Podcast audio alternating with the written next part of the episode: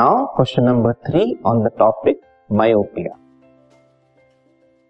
what is the cause of myopia myopia नाम का जो डिफेक्ट ऑफ़ आई है, एक तरह की आई में जो डिफेक्ट है, उस डिफेक्ट का कॉज क्या ये मीन्स किस कारण से ये डिफेक्ट होता है? ठीक है? मायोपिया जिसको हम शॉर्ट साइटेडनेस भी कहते हैं, इसका हमें कॉज बताना है। So the answer is cause of the defect of eye myopia is excessive curvature of the eye lens हमें पता है, हमारे ह्यूमन आई में एक आई लेंस होता है जो कि एक्चुअल में कॉन्वेक्स लेंस होता है। उस कॉन्वेक्स लेंस का जो कर्वेचर है, वो ज़्यादा है। ठीक है? कर्वेचर ज़्यादा होने का मतलब ये है कि वो लाइट रे को ज़्यादा कन्वर्ज कर सकता है।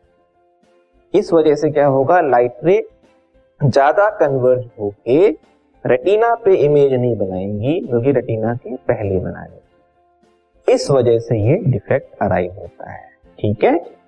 और अगर कर्वेचर जो है आईलेंस का सही है नॉर्मल है तो फिर दूसरा कारण ये हो सकता है elongation of the eye ball means की जो नॉर्मल साइज़ होती है, हर ह्यूमन बींग में, उससे बड़ी साइज़ होना ह्यूमन उस पर्टिकुलर पर्सन का कि आई बॉल की साइज़ जो है थोड़ी बड़ी है।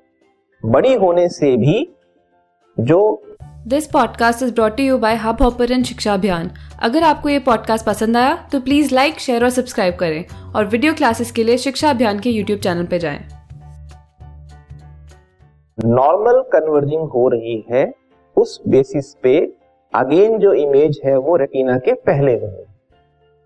ठीक है? मतलब साइज़ जो है आई बॉल का थोड़ा बड़ा हो गया। या फिर एक्सेसिव कर्वेचर हो गया किसका? आई लेंस का।